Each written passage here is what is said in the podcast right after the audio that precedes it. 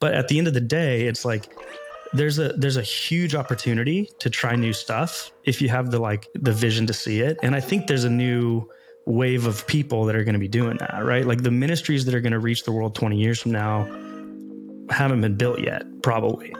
And so I think that's a, that's kind of what we're banking on, if that makes sense. And I think that's the beauty of this is like um, it's not Silicon Valley innovation, right? It's it's it's following Jesus into what's next. Um, like being curious about our culture, like letting the Word and the Spirit lead us. Um, and asking God for wisdom and knowledge along the way for our for our time. And um, yeah, I mean, it's not it's not it's not perfect. I mean, it never is, but but God God uses it.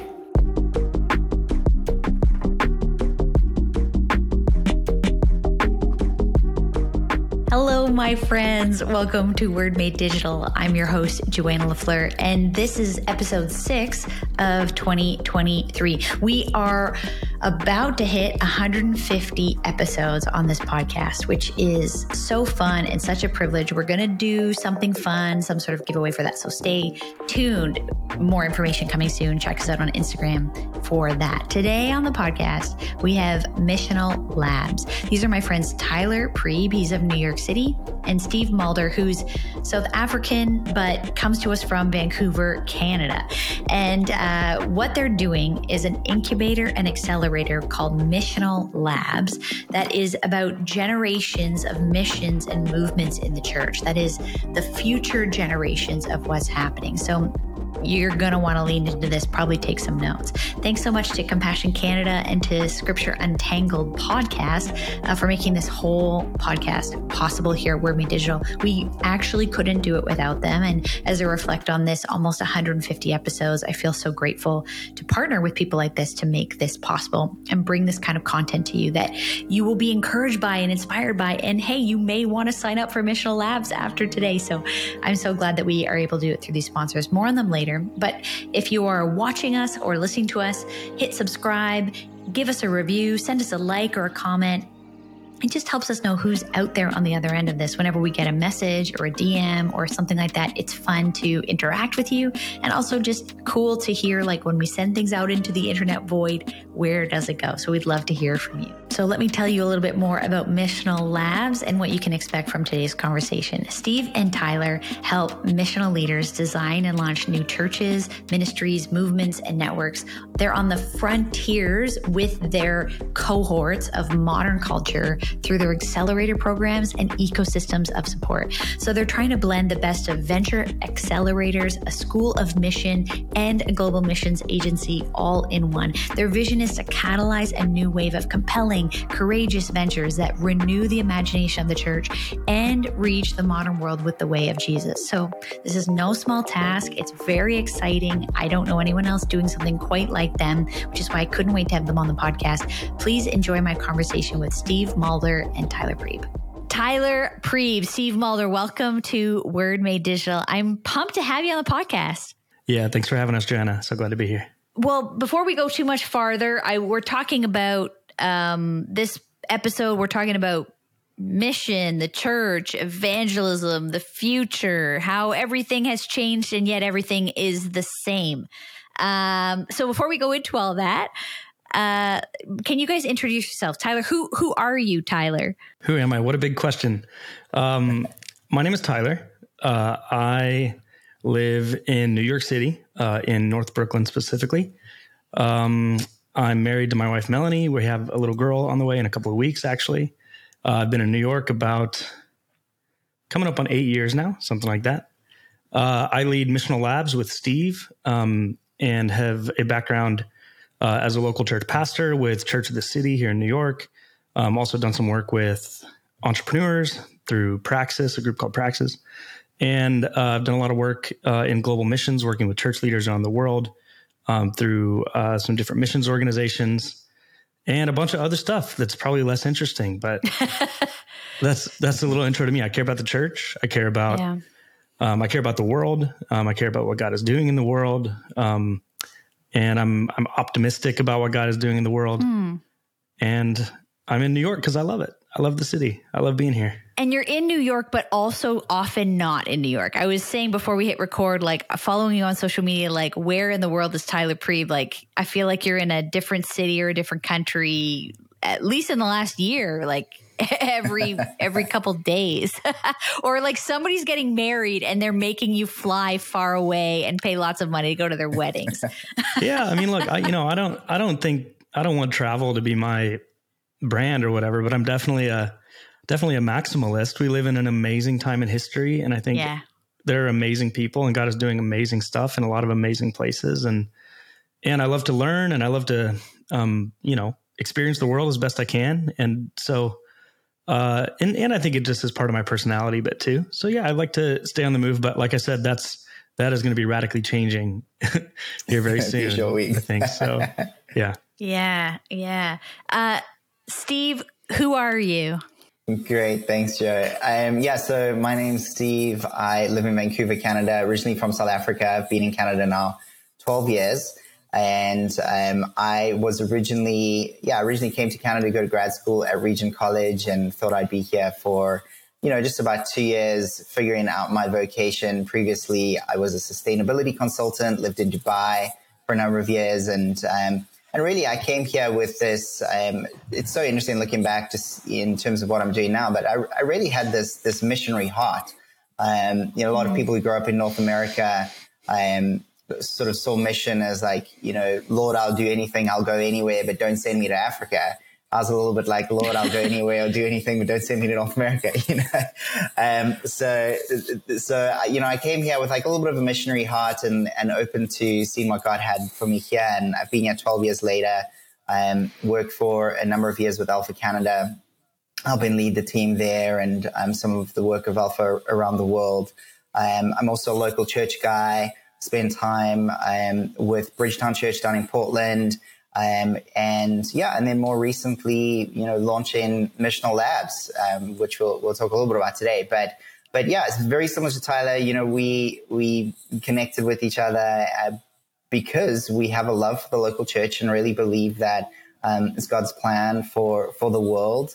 And um, you know, I think in our vocations and over the years, we've seen you know the good, the bad, and the ugly and um, and we still feel hopeful for it. And like mm-hmm. we we're this interesting mix of um, you know business, nonprofit, ministry, and we see a lot of opportunity at that intersection for the sake of for the sake of mission. So I'm married.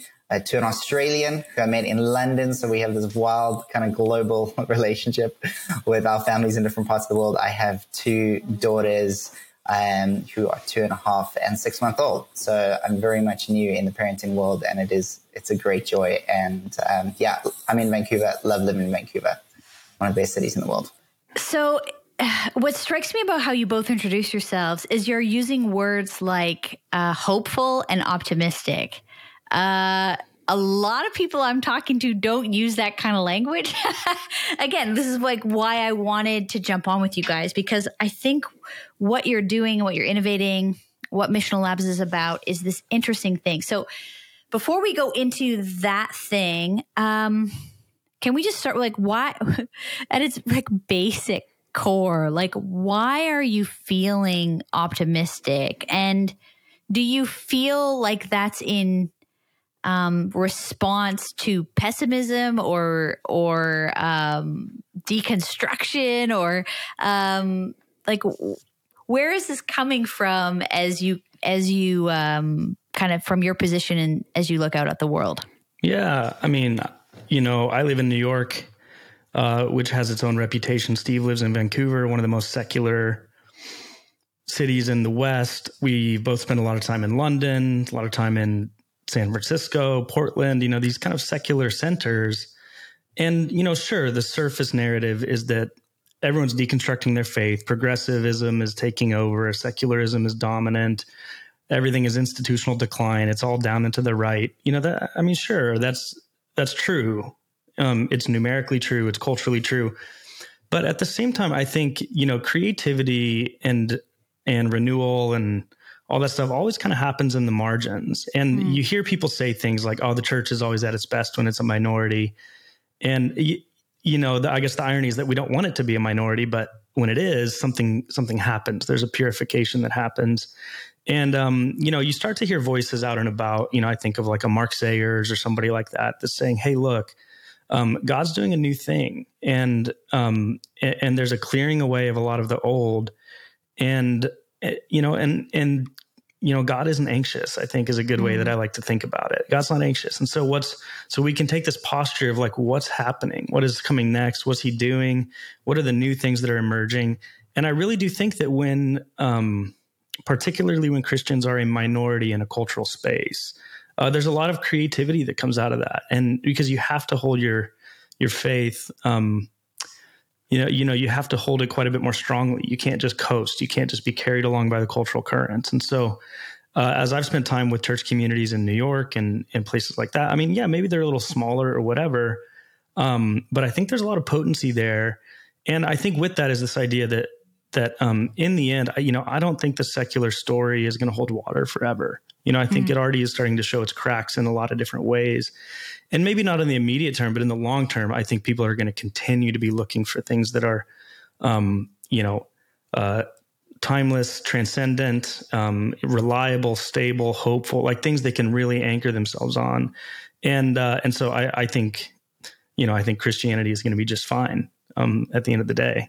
Yeah, and I think like you know, just to add to that a little bit, I you know, I feel positive just from the conviction that um, my ecclesiology is really heavily centered on the local church and the fact that God used ordinary kind of messed up people uh, for the sake of his his kingdom. And you know no matter no matter how dark things get um, you know God uses ordinary people to bring hope and healing and and and life and flourish into the world. So I think like you know Jesus didn't give up on the church. He kind of came and he instituted the church and you know, the, the gates of hell will not prevail. And like we know how the story ends. So it's like, well, there's a ton of hope in that. And it can get very dark, but in the mm-hmm. dark, um, the, the light does shine the brightest. And, and I think like I just carry a conviction, like, you know, as I said, like I've experienced, um, the local church or, um, various forms of it in different parts of the world. And I, I've really come to see its beauty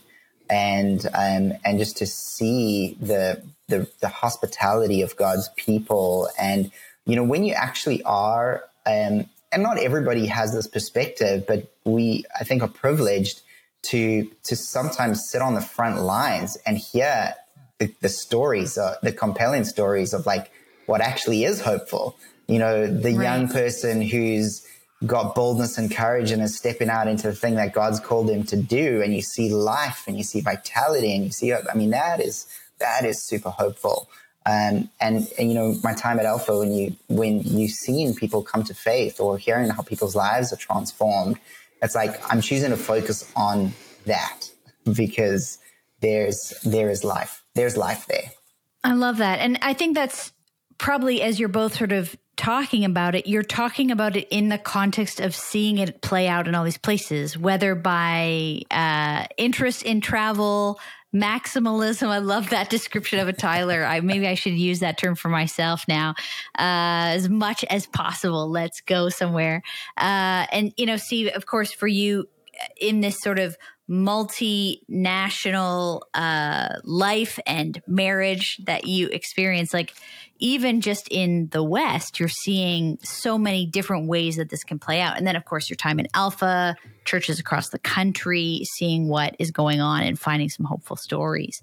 Um, yeah, because it does feel like a lot of people are, you know, um, making their uh, bomb shelters or whatever, packing in a bunch of canned goods metaphorically for the storm ahead, you know, hunker down. Let's see if we can survive this thing. Um, because so many of the models that have worked, at least in recent memory, a lot of stuff so there's some stuff that's nothing's new under the sun, but there's some other stuff that's just it's just not working anymore. And so if you were sort of thriving in that model or made a lot of money in that model, that was your living or that was the kind of thing you were hired to do in a local community church, uh, it may not work that way anymore and you're finding yourself disoriented, discouraged, disillusioned, all those dis words. So, okay, like enter missional labs. Um, um, I don't, I don't actually know the story of how this came about. Like, was this like had you guys been meeting and dreaming about this for a long time before it came to be? Uh, Steve, what happened there? Yeah, I mean, I will. I'll kind of hand it over to Tyler because the story goes. Um, when I met him, like I think you know, ultimately he had been thinking and dreaming about it a little bit longer than I had. But really, um, you know, I'll I'll give my part. But in the middle of COVID, you know, sort of in the in, in the midst of the pandemic and the and the shutdown, um, I was on an interesting vocational um, adventure, which you don't have time to go go into detail now, but I I was observing leaders, you know, all around the world, like whether in the church or out the church or whatever, just recognizing that the playbook that they were using just doesn't actually is not helpful anymore, and um, mm-hmm. and just realized that COVID was accelerating our moment, and that that the world is going to in- be increasingly different and and change, um, and made me realize like we need a different map, and I sort of had confidence that the Holy Spirit was there guiding us. And, um, you know, at the time I was reminded and was doing a bit of research in design thinking. And I just felt like the Holy Spirit say to me, um, this methodology or tool for problem solving more iteratively, more exper- experimentally, um, would be a, a, very helpful way for the church to think about how it navigates the future. Um, hmm. And yeah, and then ultimately, like Tyler and I ended up connecting, and um, and he was the first person I came across that had actually lit- he literally wrote his master's thesis on like design thinking and mission. Um, and I studied a lot about you know missiology and mission um, when I was you know when I was at grad school as well, and um, just a combination. I was like, this is this is crazy that somebody's like actually thought detailed about this. Um, so th- yeah, so we just started chatting from there, but, but, and then I was sort of like catching up to Tyler on the journey that he had been on a little bit as well. So Tyler, go for it.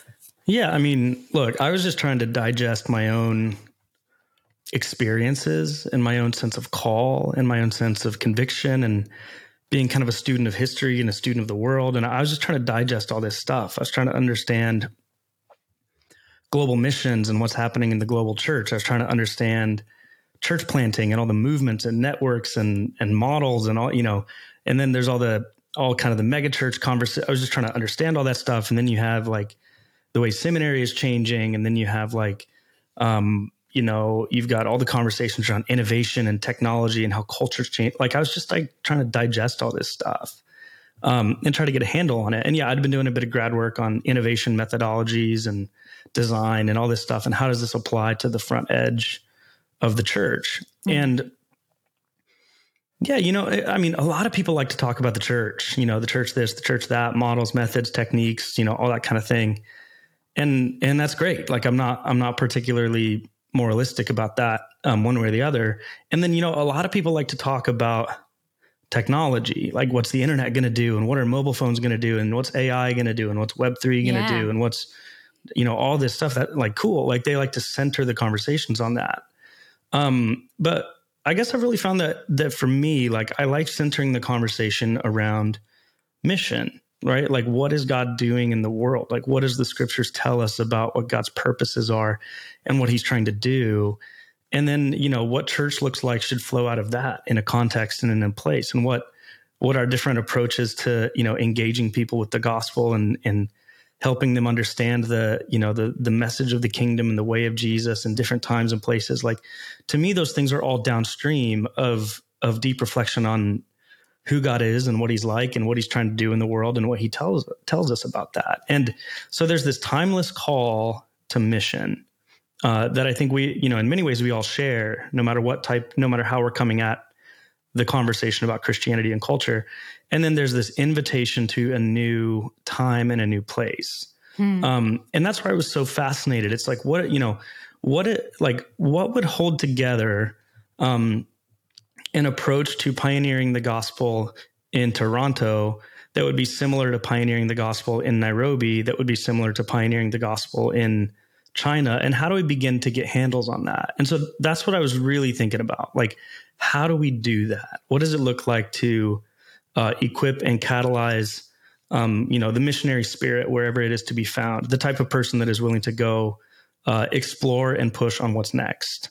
Um, and so that's like the theoretical foundations mm. for what what I, what we were exploring. Um, and then more practically, it you know we've been on this long journey of basically how do you find and equip uh, the people that have that spirit, that have that yeah. missionary mentality. You know, I mean, I was one of those guys. I was at Urbana when I was in college, and Same. I, you know, I was like, I'll go anywhere. you know, I had I had family members yeah, that me were the, too, like, and I'm in Toronto. What yeah, happened, so, man? like, you know, I had I had family members that were like the legendary heroic pioneers of you know in Congo and Pakistan and wherever. And and obviously there there are things that are problematic about the missionary enterprise. I get that.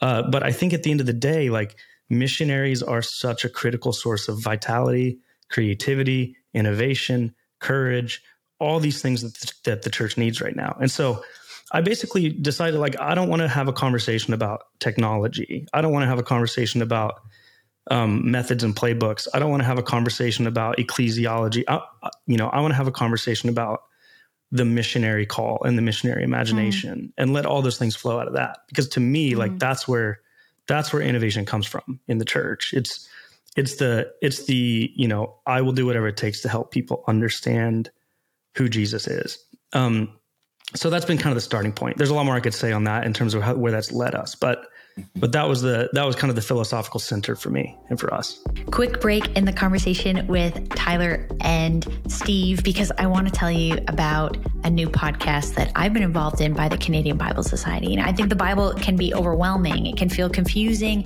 It can feel hard to believe. And so scripture untangled a new podcast by the canadian bible society brings you interviews with culture leaders and leaders in ministry and bible thinkers to help you be inspired to dive into the bible Bible and understand it. You can listen for free and subscribe to Scripture Untangled wherever you listen to podcasts and listen at scriptureuntangledca for more info. Scriptureuntangledca, and the link will be down in the show notes. Yeah, and what strikes me about what you're saying, Tyler, I don't think I'm not sure if this is the right language. I'm not sure if this is what I mean, but it's it's like you're describing a lot of people are trying to reverse engineer okay we have this technology let's go back like now what what do we do with it? But you're actually saying like let's start with not the the reality of the technology or the these questions that people often are asking. You're saying like let's start with a curiosity that starts before that and then move forward from there rather than saying here's the iphone uh, how do we reverse engineer? How to how what does this have to say to the church and to theology and ecclesiology and you know our relation of technology and all that stuff? You're saying like let's go let's go way back. We're, we're asking the wrong question. Let's start earlier. Yeah yeah a little bit. I mean obviously the the medium is the message in some senses. We do need to have a good a good uh, philosophy and theology of how technology is like shaping us for sure. Absolutely. But um but yeah i'm more interested in um, I guess what I'd say is I'm more interested in like who are you and what is God calling you to do and where is He sending you, and then um, what is He calling you to do in that place and who is He calling you to serve, and then let the ecclesiology or the approach or the method or the tech or the whatever flow out of that conversation, right? Mm, like right. so many people get bent out of shape about like mega church, micro church, bivocational, co-vocational church, like all this stuff, and like uh, I just don't really care to be. I mean, I do, but it's like to me, it's like, hey, look, if you're a teacher, then teach. If you're an entrepreneur, then build something new. If you're a yeah. shepherd, then you should probably be in a church that lets you shepherd. You know, and and I think that to me, it's more about like, uh, I guess the other side of mission is vocation. Like we need to help people do things that fit them. You know, and and and serve God in the way that they're meant to serve God, and then push them out into the world to do those things, you know? And I think the church springs up around that. And so it sounds like you're sort of you're talking around it, but that's where this thing you've in in terms of trying to formalize that process is this thing missional labs or at least this accelerator cohort thing i sat in on um, some of the pitch day stuff where there are these people doing it. I mean, even that, like for people to hear on this podcast, like there are people doing innovative things that are exciting, intriguing, um, and based on their unique skills, gifts, callings, location, mm-hmm. etc. Yeah, I mean, so I'll, I'll probably let Steve talk a bit more about some of the specifics yeah. of that, but you know, it didn't take very long to be to realize, hey, look, um, if we are looking for the entrepreneurial edge of mission, like the front edge of what God is doing in the world, um, well, you know, like that looks a lot like um, entrepreneurial education and support, right? So there's a lot of people doing that in different sectors without a Christian framework or Christian worldview. Um, but we said, hey, look, surely there are people out there that are trying to, uh, you know, solve missional problems and, and pioneer new mm. expressions of the church or new ways of engaging with Jesus or understanding Christianity or whatever it is. And so once we had that lens, um, you know, I, I remember just feeling like suddenly I could name a hundred different projects that I was seeing bubble up around the world, you know, from wow, yeah. different podcasts to different tech to different educational spaces to different kind of unique church planting approaches to all this kind of stuff. And I was like, well, let me just see, you know, if we can pull something together. Um, and so that became a cohort, which then became another cohort. And we kind of called it an accelerator, brought in some mentors, brought in some some voices, some faculty. You know, a lot of these projects were pretty early stages, but wanted to help them develop their vision, develop their ideas. And then yeah, what you're mentioning is we did a we did a virtual pitch day um, in December and invited our network of pastors and funders and whatever, and just invited all these projects to give four minute pitches that we had helped them develop and coach them on um, about you know the thing that they were working on the thing that god had called them to do. What was their thesis around how it was like kind of mission oriented? How did it connect to the church? Just all these types of things. And so it was a bit experimental but um but it was cool. It went really well and it feels like we were able to uh, share some really hopeful um, kind of inspiring stories um, a little more broadly of some new things that are bubbling up so I'll, I'll throw it over to you, Steve, because I, yeah, sitting in on that day, checking it out on the website, kind of learning more about some of these projects. Um, that is what strikes me. There's there's sort of this willingness to experiment, entrepreneurial, apostleship, whatever we whatever words we're using, but underneath of it is this desire to like try something um, and try something across like a bunch of different you know factors as you said like from from like the media stuff to um you know to church planning things to ministries to certain key groups. Like it's just interesting to see like the breadth of things as people were um coming up against this. And maybe steve uh, as a jumping point into sort of some of the mechanics of this i'm curious to know like people lots of people you know ideas are cheap. Lots of people have an idea um, but there seem to be like probably some themes of like the things that stop you from actually doing it. So like people might even from maybe the idea isn't even their own. We would say like it's like a Holy Spirit inspired image, vision, idea of a future.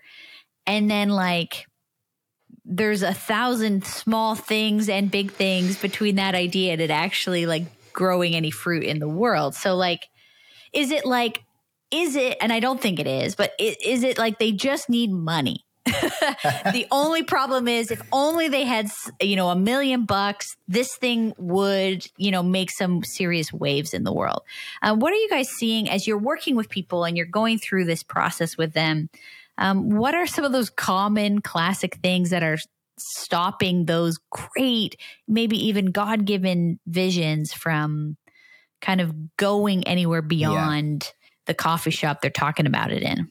Totally. And you know, that's a conversation that we we actually have quite often. And I and I love that question because I am I don't think, you know, I think God is he's wired us creatively. Um, I think God gives people ideas all the time. And like as you say, like what are some of the barriers to actually seeing these things come to to live in the world and um, and and and us really reap the fruit of them? And you know, I think that I think money is uh, money is honestly a big one, but but for mm-hmm. the most part, like as you know, we we say with our projects, like if we can help um help you launch this with with courage and confidence and clarity. Um, often those are, are some of the pieces, you know, I was like, you know, like fear, the sort of the entrepreneur, you know, true entrepreneurs are just going to kind of go out and do it anyway. But there are a lot of people with good ideas that just don't know what the next step is.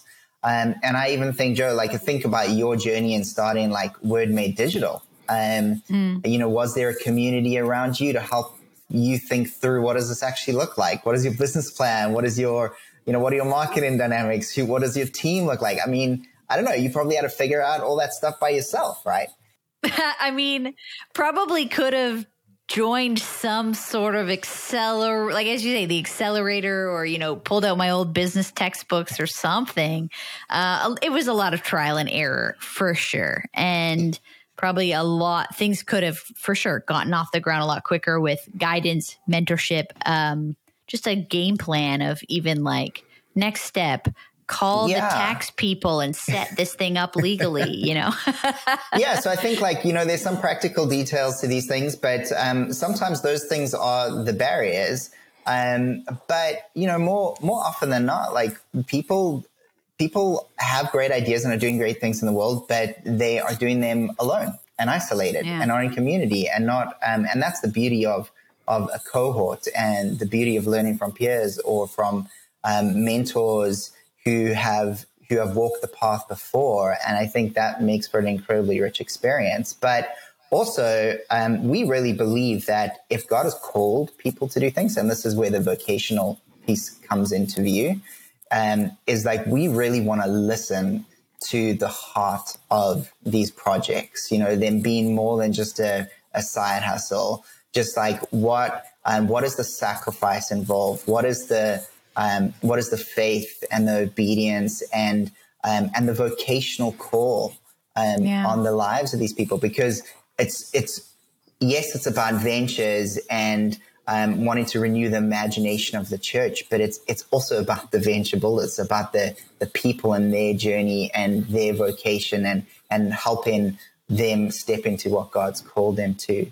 Um, so it really is about you know all of those those different pieces. Um, and that's what, you know, like, I think that's why I find this work like really compelling. Um, but as you say, like there are barriers. Like when I know many pastors that hear from their congregation many times, like people come with them with all with, with ideas all the time. And some of them are great and some of them, you know, are legitimately, you know, fair enough. You can maybe shut a bit, but, but you know, like I think there are thousands of ideas and, and especially with the next generation who's just like wired entrepreneurially in a in mm. a different way but if it sort of doesn't fit within the alignment or um, the vision and mission of that specific community, then where do you point? Where, where, do you point those people to do? And I think like often the church has done a bit of a disservice to entrepreneurs because they like they don't know what their place is. And I mean, in this case, like we're not necessarily talking like classic case entrepreneurs, but it's it's people who sort of like have that apostolic um, spirit and pioneering spirit, but you know may not necessarily like work for the church, but are passionate about the kingdom and like maybe working, um, you know, working out their vocation in the secular context is also maybe not the place that God's called them to be. So how do we how do we look for those people um, and work with them and come alongside them? Yeah, and I mean, let me comment, you know, on that Joe, you said you said you know ideas are cheap; they're dime a dozen, and in some ways that's true, right? Like we, you know, some people have ten ideas before breakfast or whatever, right? um, but there, but there's something very different about somebody that has really done the work over time and through mm-hmm. pain and in community to really get a sense for like this is why I'm on God's earth. You know, mm-hmm. this is what I'm here for. This is my call and and once that clicks for somebody like really clicks at a deep level i mean that that is something you can invest in. That's something you can build on you know like uh, i guess by parallel in the in the vc world you know um, every investor is trying to get an advantage. They're trying to get in earlier. They're trying to back winners. They're trying to do all that stuff. And it's fraught with complications because how do you know right? Like the, yeah. again ideas are dime a dozen. And one of the things that they look for in the earliest stages is what's called um, founder problem fit or founder market fit. And the basic mm-hmm. idea is is this founder the right person to work on this problem and why? Hmm. And because you you don't know what the product is going to be, you don't know what the the team is going to look like, you don't know what the complications are going to be, you don't know what the journey is going to look like, but does this person have the the perspective, the history, the experience, the intuition, the positioning to tackle this problem, right? And if they do, then that's a really early signal that this is something you can get behind. And I think that the way that God's call works on people's life is something like that. It's like you kind of just know when somebody starts to do something that it's like, oh, okay, I get it now. Like that's Yeah. the thing that they are meant to be doing. Yeah. You know what I mean? Like that feeling. Yeah, I do know. I know. I know what you're trying to say. And so it's like it's like looking for that is like a really important piece of this. And um, and when you say looking for that, um, do you mean looking for that at Missional Labs, or maybe just even broadly for leaders? Like you know, because as you say, the pastors, I, I know this feeling myself. I've been a pastor. Like everybody's got an idea. Like let's get goats to cut the lawn, or let's get the youth group to cut the lawn, or let's just hire someone to cut the lawn. You know, whatever. There's so many ways to come at these problems we have, or these things we want to do. And some of these ideas are great and some are terrible, but some are just simply like not the fit for this community at this time. Um, as you say, then what is the leader to do? Where do we send these people? This does seem to be something that is more than just the five ideas you had before breakfast. This is like maybe something God has placed on you, but we aren't the place maybe for you to be nurtured in that. Um, I think that happens so often. And then people feel um, like they don't know where to go. They stall out or they, um, it just sort of flounders. Mhm. Um, and then 10 years later, they're like, oh, yeah, I remember that dream I had one time. Yeah, you know, there, there's a lot there, Joanna. I mean, so y- obviously we are talking about our own work in the sense of like trying to find projects that we want to bring into our accelerator or whatever. But Yeah. but also at the local church level and just as a leadership principle more generally, it's like how do you nurture and develop and catalyze, you know, God's mission in someone's life, like God's calling in someone's life. And um, th- that's a bit challenging, especially at the local church level, because it's not necessarily the local church's job to build everybody else's thing. Yeah. You know what I mean? But I do think it is the local church's job to be the um, the greenhouse, if you will, or the the incubator of of what God wants to do in somebody's heart, right? To help nurture it, to help name it, to help call it out. But then at some point, you know, you you do have to like lovingly like kick somebody out of the nest and say, go forth and figure it out, you know? And Yeah. and so that's that's a tricky tension, right? I mean, that's like those are family dynamics. The church is a family. You can't live at home forever. You have to eventually like figure out what you're going to do with your life and go. Um, and and so I think that that's actually a healthy process. Um, but the what's challenging is that a lot of times local churches, whether for whatever reason, culture, lack of capacity, or whatever, it's like the only leadership pathways they have are inward facing, Mhm. right? It's like you know, it's like become a team leader or or a volunteer leader or a deacon or an elder or whatever, and that's great. Um, but that actually misses the fact that most people's callings are out in the world, not inside of the four walls of the church. And so there has to be this catalytic, like raising up and sending thing. Um, and I and I think that gets missed a lot of times. another break here in the conversation with Tyler and Steve because we're talking about this big, audacious goal of transformation of communities and transformation of the world through the way of Jesus. And I think it can feel like a buzzword. Like, what does it even really look like? Well, one of the places I have seen transformation so evident is in the stories of former Compassion sponsored children. That's the graduates or alumni of the Compassion program who are now adults and telling their stories of how sponsorship impacted them. So, for example, Ria from the Philippines, I have met her myself. And when she tells her story, she has this impactful line that says, Knowing someone cares for you who has never met you, that changes you. And Ria's story is a powerful highlight of how being sponsored built Christ like confidence in her and empowered her to take hold of a future free from poverty, breaking the cycle. But I love this. Today, she's a passionate advocate for kids and sponsors a child herself in the same community where she grew up. She is now a sponsor. Child sponsorship transforms lives. And you can find out more about Ria's story and others like hers, other alumni. You can go check it out and learn more about child sponsorship. Compassion.ca slash if only. Compassion.ca slash if only. And the link is down in the show notes. Okay, back to the conversation with Tyler and Steve. Well, and Tyler, as you're talking, I love um, uh, because you're talking uh, broadly about like this, and and I want to kind of get on that touch point of like what might we be missing if we don't do this, and that's where I I found it really helpful when I joined you on on one of these calls, um, where you were kind of giving it was a, a brief history lesson. I don't know which of you wants to to give it to us, uh, but if you could give us like like there was like names, organizations, things that we've seen as movements that started probably as maybe that you know that young person annoying that 200 years ago, the guy annoying the local parish leader with mm-hmm. some innovative idea, and he had to go out and try it. And it became something bigger than, it, or collaborating with his friends, and it became something much bigger. Um, can you kind of talk about, and that's part of what draws you into what you're doing in this work with questions for our, our own future or the church's future. Um, give us that history lesson on some of those organizations. I mean, I'll take a swing at it, Steve. Yeah, you can yeah. add color if you want to, but you know, every every big old thing was once a, a small young thing. You know what I mean? Like every megachurch started with a group of people in a living room.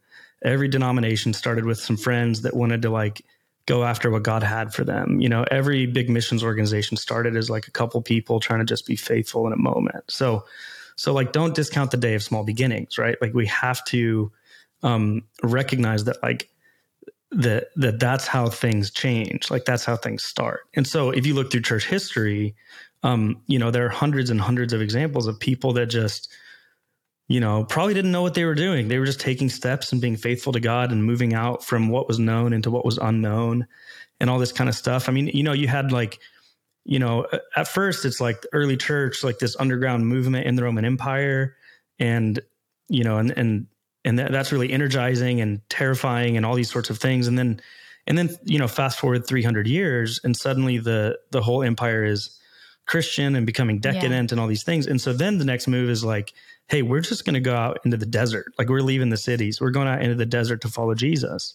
And that became the basis of like, you know, the monastic movement, which was like a whole thing for a really long time. And then that flourished into like, like, oh my goodness, like society is literally collapsing around us. Like maybe these monastic centers should be places of like education and copying the Bible and like, you know, learning language. And and then that was the seed beds of like lots of things like the universities and all these sorts of things and and I guess my point is is like in every era of history, there's always people that are trying to like prophetically move against or move into the future counter to what the dominant culture is doing, right? Mm-hmm. And so, um, you know, there and there's so many examples of that, and and then even in something as structured and established as like say, you know, the Catholic Church in the Middle Ages, you still had these people that had a different spirit that were like, hey, we want to build you know, um, a brotherhood of people that exist for holiness and for advancing the gospel. And then boom, suddenly you have like the Franciscans and the Dominicans and the Benedictines and all these like like orders that are like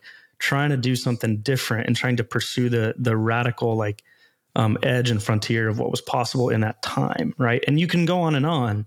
Um, you know, you can start talking about the the you know the missionary era or the the you know the the Wesleys and the Whitefields and the Victorian era and William Carey and all this kind of stuff. And it was like, okay, well now we live in this age of like um, global exploration, and there was a lot wrong with that, but but there was also a lot right with that in terms yeah. of um, the gospel like expanding its its reach and its borders into different places. And now we live in this 21st century era you know it's not the same thing as it was 100 years ago or anything like that but as culture changes and as these times change and as these eras mm-hmm. change the opportunities for what's next in mission changes right and so one of the things i think you're mentioning joe is how um, all of the big 20th century missions organizations like uh, campus crusade and intervarsity and ywam and young life and youth with a mission and all that you know navigators all this stuff for the most even world vision compassion for the most part um, you know, all those organizations that are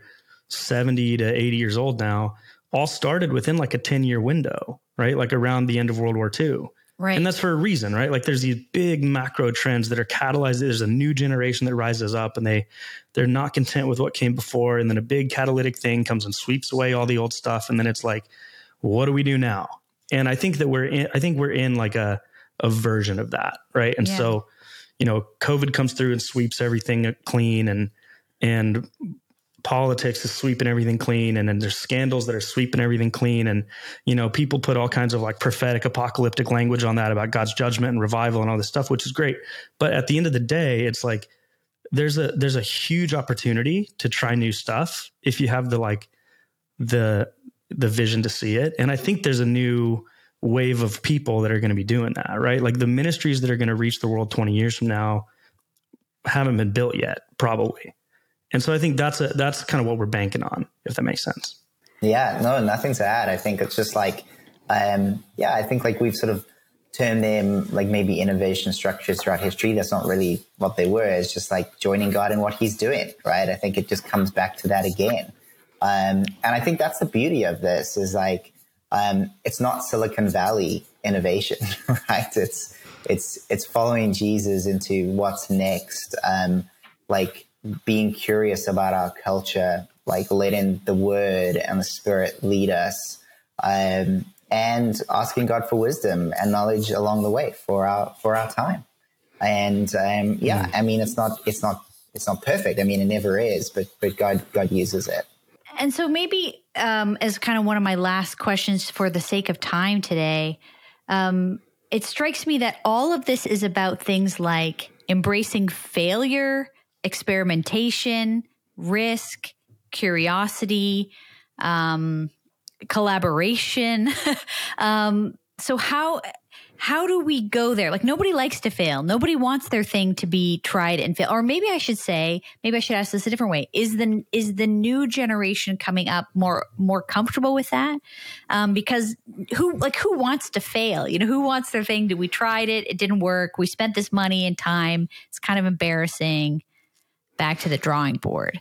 Um, how do how do we be more comfortable with that?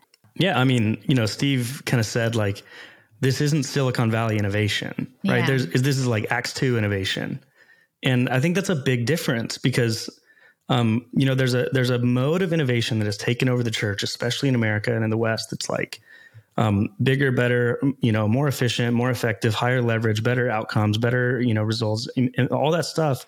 Um, you know, scalability, tech, and great, awesome, right? Like let's let's use the tools that have been given to us. Um, but a lot of what we're calling pioneering, you know, in the short term in history didn't look very successful, right? Like we have to remember, like Jesus was killed, and and the people that followed him were killed, and so they're like not a good look. Yeah, man, the the the prophetic journey or the pathless path or the apostolic whatever. It's like those those are hard roads. You cannot hack your way towards like mission. You have to sacrifice. You have to pay mm. a price.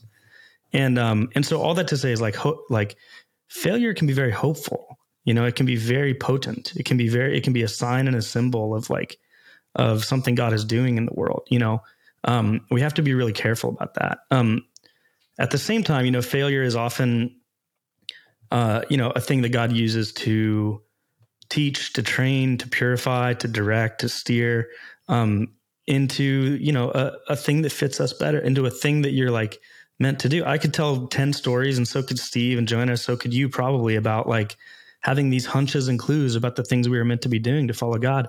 And it didn't, it was like, ah, oh, it's not quite that. It's not quite that. And you just find your way forward. Like there's no other way to do it. Um, but it takes courage to like, to step up and try something and to step up and go for it, even if you don't have all the answers yet. Yeah, and I think I I would just add, um, I I don't know um, maybe I don't know enough about the next generation, and it's an area that I, I want to increasingly learn more about. But there does seem to be um, an energy towards like you know starting new things and doing things. You know, whether there's this resilience um, to do it is another thing, and I think that's part mm-hmm. of what we're thinking about as well. Like it's it's it's not just like try and fail, but it's actually like you need a theology and you need sort of a praxis that goes with it. You need to understand it from a missy, like, you know, technical sort of missiological perspective, but you also just need to understand it from a leadership and a character and a formation as well as like the practical outworkings of it. And I think like it's it's sort of both and because you can have all the success of trying and failing, you know, like learning from your failures, but if you don't have the other stuff, then that's not going to, you know, get you, you to what you're after. So I think, um, yeah, I mean, nobody wants to embrace failure, but I think we're at this moment where th- the map that we've been using is is is no longer helpful. Um, so whether we like it or not, we have to kind of way find our way um, in in the mm. world, and um, and that's that's going to lead to some unexpected outcomes. And I think like we probably are really getting used to it in COVID, and it's just like we just need we need to just continue um, leading and learning in, in that way adaptive adaptively Um, so yeah, not not easy by any stretch of the imagination. But God is with us. So I feel hopeful about that. Yes. Um, you know, as you're talking, it strikes me. I've just over the last couple of weeks watched uh, a show that had all these pioneers like trekking across the Oregon Trail in America from these Europeans learning, you know, wanting a new life, a new way, having to learn all these new skills because they came from Europe and they're now like, you know, covered with, you know, the covered wagons across America, little, you know, not the little house on the prairie, but like that. And it's like death, violence, trials, disease, like oh all this goodness. horrible stuff happens to these people. And we can sit in 2023 and we know some people did make it. Like some people did get the land, did build the thing, the railroads came, like all this stuff happened. And I'm not trying to speak around colonization and taking over territories. I'm, I'm not taking it from that angle. But what I'm talking about is like pain, loss, mm-hmm. grief, mm. failure, like is a defining thing of the pioneer. It's yeah. just brutally hard and there's all kinds of risk. And it seems like the story of those people in this show is like doing it for the hope of what could be. Like we're not all going to make it there, but like for those of us who do, it's so worth it. Like not everyone and anyways, that's what I'm hearing you describe. Like I think we can romanticize a pioneer, but when you look at it from like a very honest perspective, it is a brutal, difficult, courageous and journey full of failure and mm-hmm. like not everybody's going to get to the end of that road, but like um, why why I love this idea of like a place where what you're building with Missional Labs of like we can do this together, we can help each other, we can use our shared knowledge to get further um, than we would have on our own. Yeah, well, I was going to comment on that because because you know pioneering only happens in sort of a middle space. Um, mm. You know, uh, Mark Sayers talks about this a lot in his recent book, Non Anxious Presence. But you you know, for the most part, you pioneer in order to go settle somewhere else, right? Yeah. So the goal of pioneering is to reach a new equilibrium or a new safety or a new stability, right? And but the challenge is that um, then if you if you're if if you then over index for stability and safety, well, then you actually lose all the vitality that comes with risk taking and mm-hmm. pioneering mm. and trying new things, right? And so there's a there's a balance there that needs to be had. And this is this this is so obvious in churches because they start out as pioneering endeavors as as risk as community on mission together you know breaking the status quo. And then eventually they settle into you know politics and problems and the way we do things around here. And it, it's like it just sucks all the life out of it. Mm-hmm. and and so that's why it's like you have to then carve off part of your church and send them out to go plant something new so that you've got some vitality going on. And so there's this, there's always this balance between like pioneering and settling, and lots of missiologists talk about that. But, um, but, but the, you know, you can't pioneer forever either. You have to find the balance. So yeah, well, God help us all. like it's not easy. Everything we're describing, it's why we need like the Holy Spirit's inspiration, guidance, good theology, and education behind us. A whole community of people. Uh, if people want to find what you're doing, what you're building, uh, where do you want to send people on the internet today? You, there's a, probably a few places they could go. Where do you, where do you want to point people? Uh, yeah, you can just go to our website, um, missionallabs.co, um, and you'll you'll see some of the projects we've worked with, our next program, uh, you know, some of the stuff we write about, talk about, and um, we are launching another accelerator uh, this fall, starting beginning of September, and so that's going to be um, a nine month program. We'll have about twelve seats for that. Um, uh, I, as of right now, we're looking at having um, kind of in-person touch points for that program in New York, in London, and in San Francisco, and then trying to gather pastors, leaders, ministry people in each of those spaces to hear from these ventures, um, and then a bunch of coaching and virtual stuff in between. So that's kind of the design of the program, um, and we're going to build awesome. out off of that. But we're trying to really focus on on that accelerator program. Awesome. Steve, Tyler, thanks so much. Uh, everybody watch the space. I'm so excited to see what comes out of some of these. I'm now following some of these people on social from there, and I've, I've even reached out to a couple of them already. So uh, there's an opportunity for all of us to check out what's going on, um, apply maybe to be in a future accelerator, but also just be encouraged. If that's not you, be encouraged by checking out what is stirring up and hey, you know, we never never know what will ha- happen. As you said, the things that are going to reach people 20 years from now uh, they're they maybe have not even been started yet. So right. I hope everybody feels so encouraged after getting in your brains for a few minutes. Thanks, Tyler. Thanks, Steve. So good. Thanks, Joe. Thanks for for our time together. So appreciate it. Steve, Tyler, thank you so much for joining on the podcast. It's a privilege to know you and be inspired by what you're doing. Next week on the podcast, this is Sara Billups, and she's writing and thinking about orphaned believers. This may be you, or this may be a lot of people that you know right now. Uh, people who are outside the church but still call themselves followers of Jesus, but feel so disconnected or don't identify in some way with church. And so it's an important conversation we're going to lean into next week. Thank you so much to our sponsors who, as always, are making the podcast possible. Almost 150 episodes in, and sponsors are helping us do it and bring it to you. So, Compassion Canada, who is on this season of podcast, they are all about lifting children from poverty in Jesus' name. And then also this new podcast, Scripture Untangled, by the Canadian Bible Society. I want you to check them out. It supports us when you support them. So, go click on those links and check out the show notes. Thanks so much for liking, subscribing, commenting, reviewing, whatever you can do to help us know you're out there, but also help more people find the content that we're creating. We'll see you on the next Word Made Digital podcast.